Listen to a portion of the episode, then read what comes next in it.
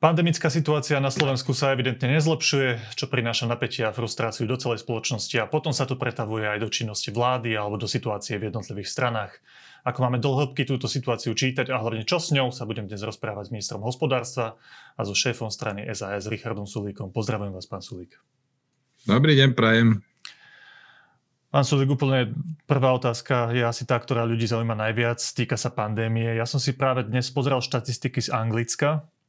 Oproti začiatku januára tam klesol počet nakazených o približne dve tretiny. V Londýne to je o osemdesiat percent. Celosvetová pandémia tiež slabne, keď pozrieme ten celosvetový graf. U nás nič také zatiaľ nevidieť, napriek tomu lockdownu od prvého prvého, tomu tvrdšiemu a plošnému testovaniu. Prečo?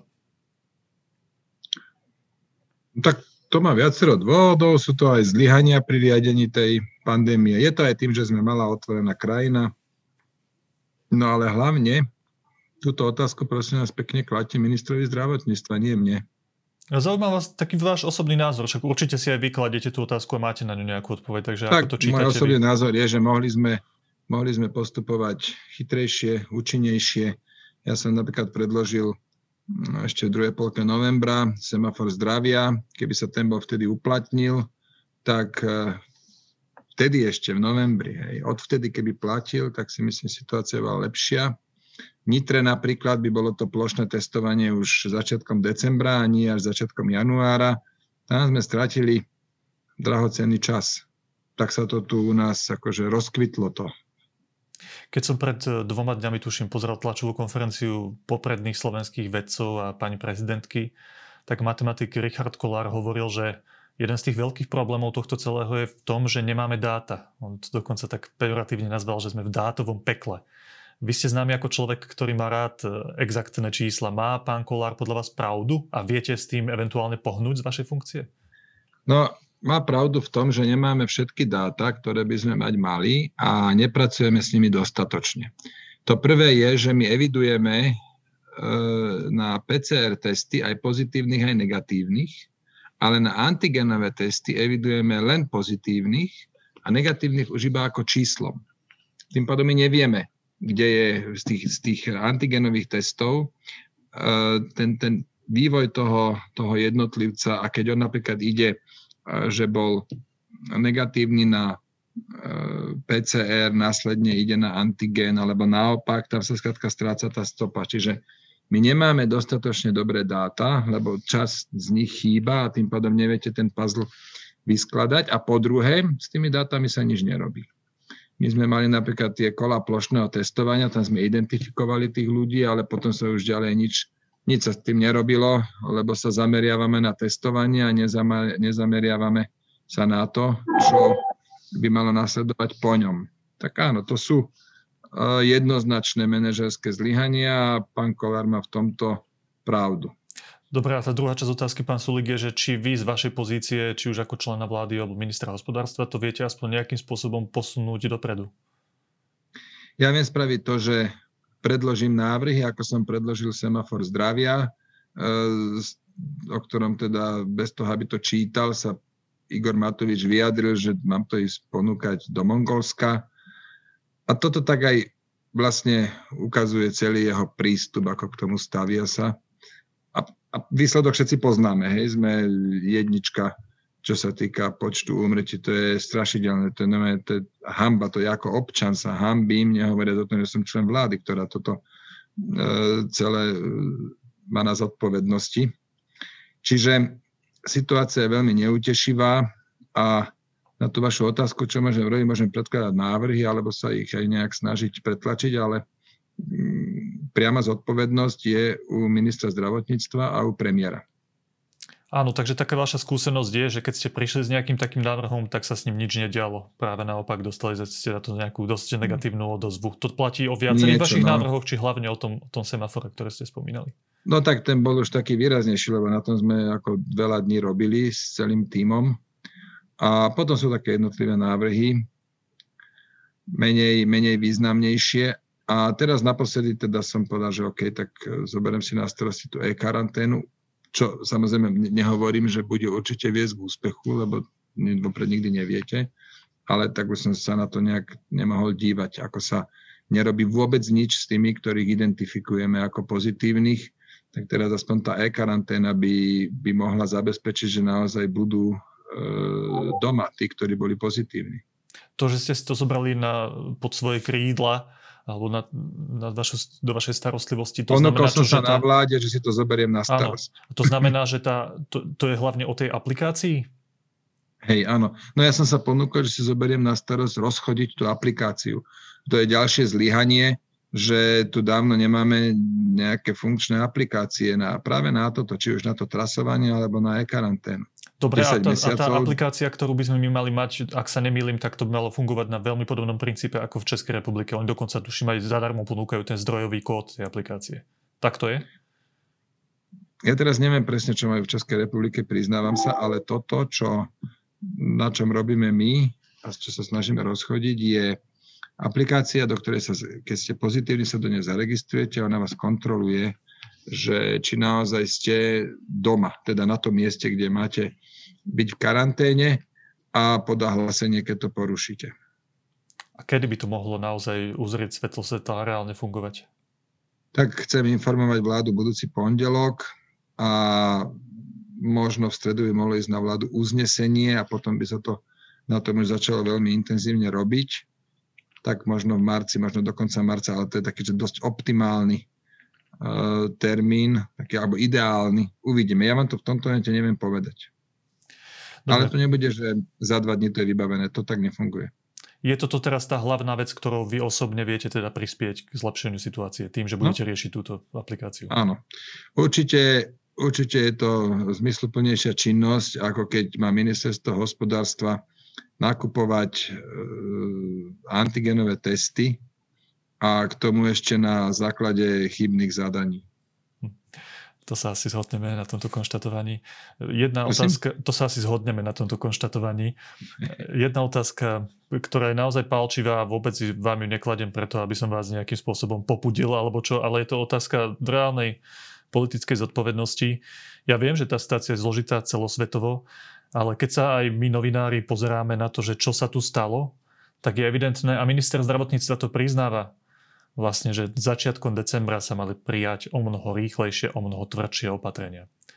Tá, tá strašná vec, ktorá z toho vyplýva, je, že, že politici sa to evidentne báli urobiť preto, aby neprišli o politické preferencie. Báli sa, že ľudia sa nahnevajú, že počas sviatkov, počas Vianoc budú mať obmedzený pohyb. A keď sa politici boja, to znamená, že ja neviem, či sú racionálni alebo sú populistickí robiť takéto opatrenia, tak teraz to má na rozdiel od iných situácií, to má dôsledok reálnych strát na ľudských životoch. Že toto si ako vláda alebo vy osobne uvedomujete? No, ja si teda uvedomujem to, že nevyvíja sa to dobre a že došlo k veľkému množstvu zlyhaní, ale nepozdáva sa mi ten pohľad, že vláda ako celok je na vine, preto lebo tí ministri nemajú všetci rovnaké kompetencie, tak niekto je zodpovedný za zdravotníctvo a niekto je zodpovedný za hospodárstvo alebo kultúru, tak viem ešte hádzať všetkých do jedného vreca. Tak som za to, že podívajme sa, kto tu mal čo kedy urobiť a neurobiť. Dobre, nejdem sa v tom viac rýpať, dalo by sa o tom ešte rozprávať. Poďme, poďme trošku ďalej.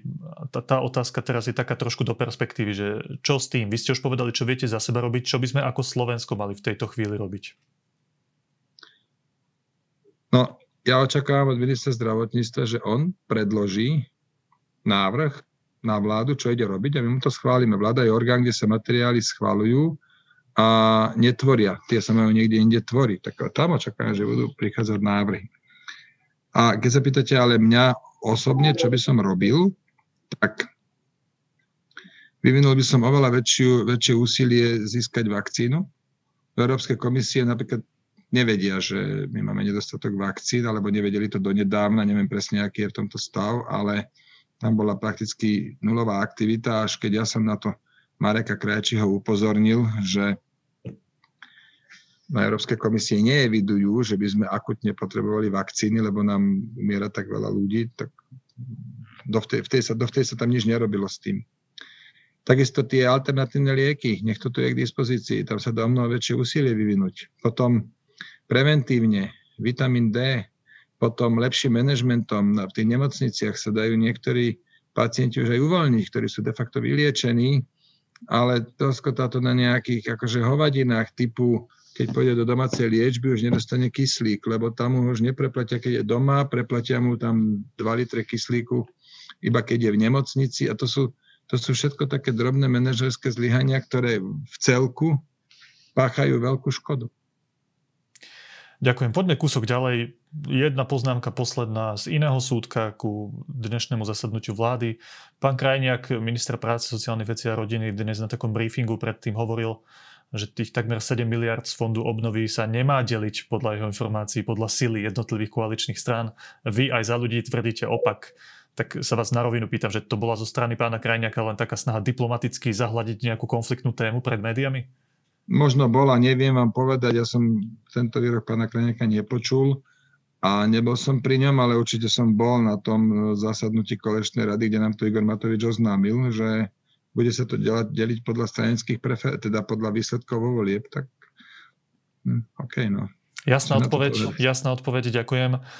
Druhá téma, vnútrostranická situácia. Chcem sa dotknúť odchodu pani Nikolsonovej zo strany es a es.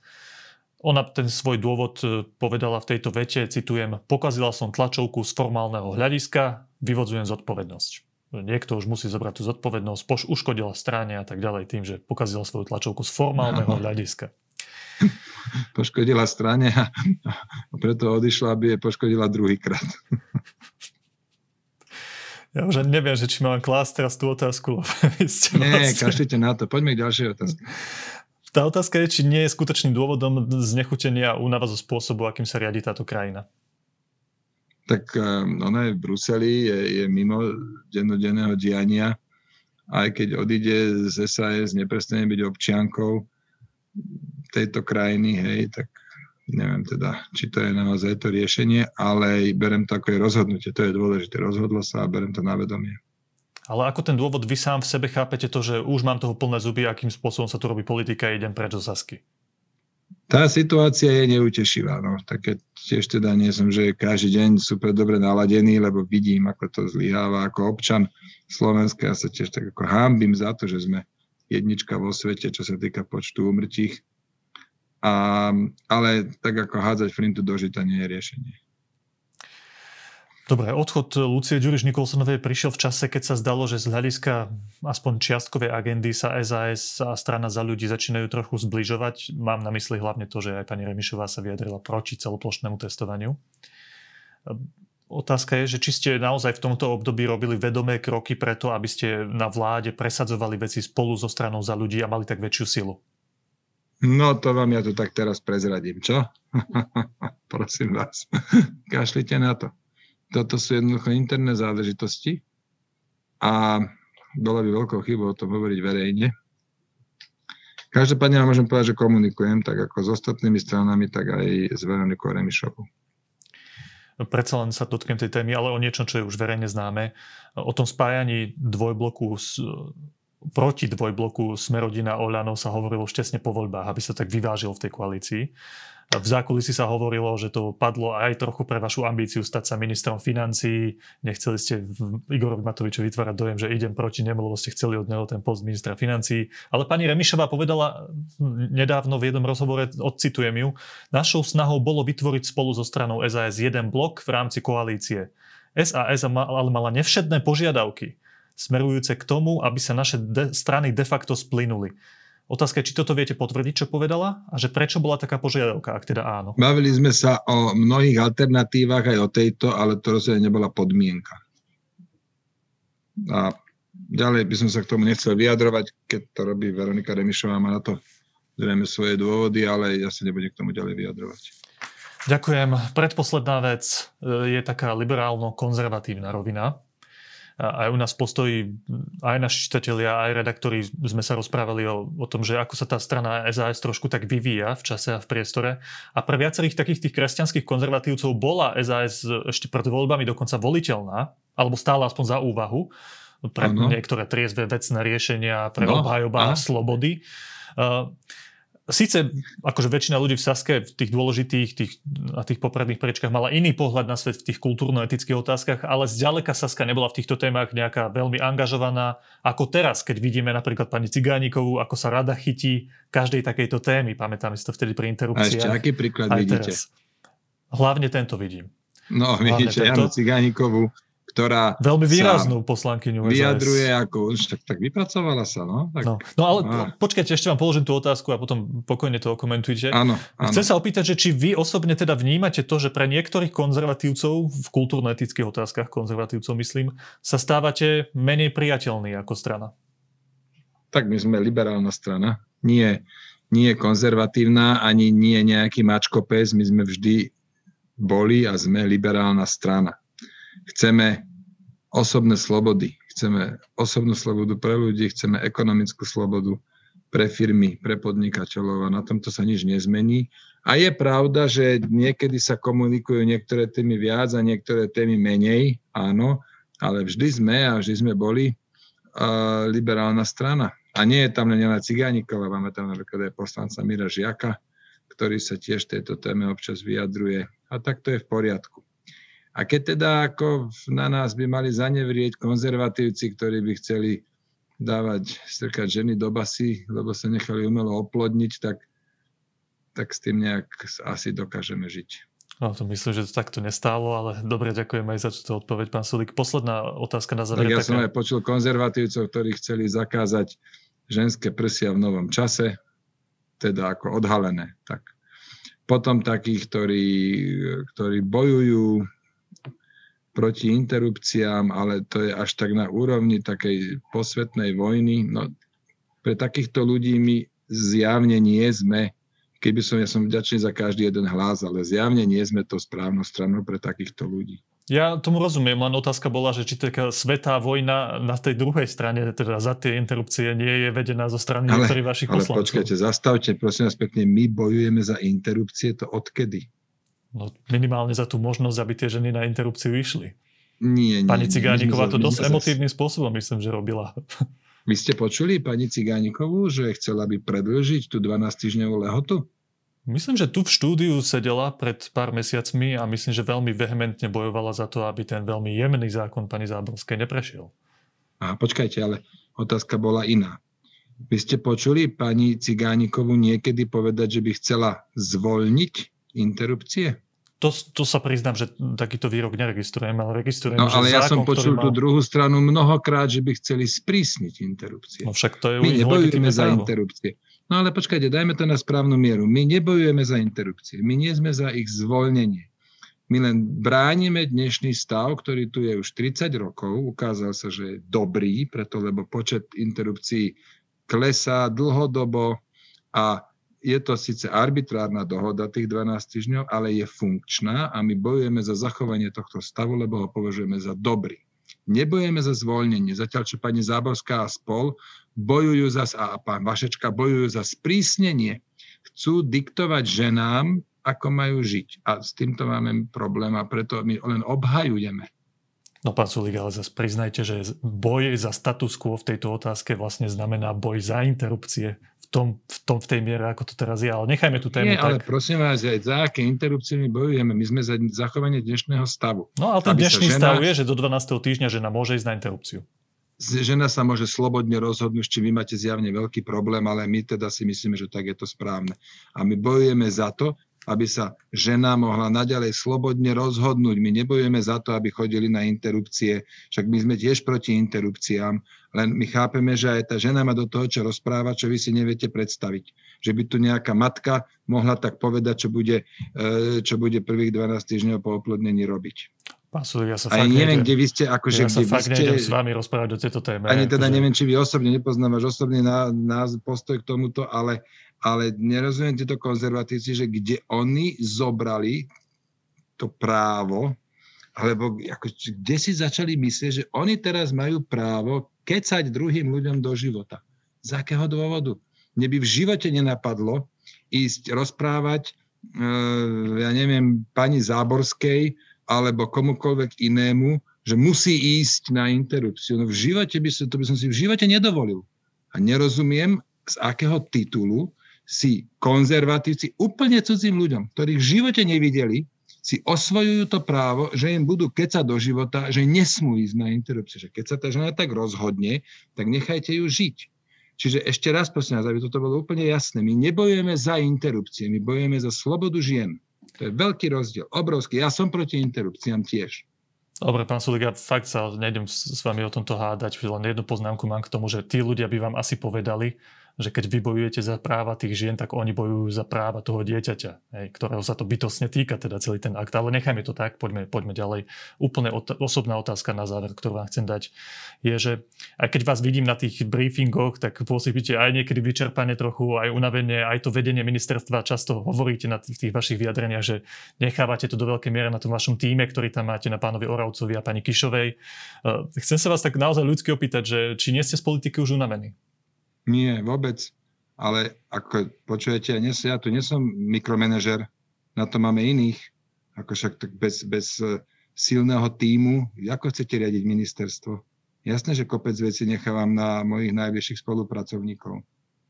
Čo si myslíte, ja teraz budem riešiť každú jednu drobnosť? Dobre, takže energie máte stále dosť. To je dobrá správa, pán Sulík. Ďakujem veľmi pekne za, za váš čas, aj za vaše odpovede a nech sa vám teda darí. Tak majte sa pekne, dovi. Dovidenia.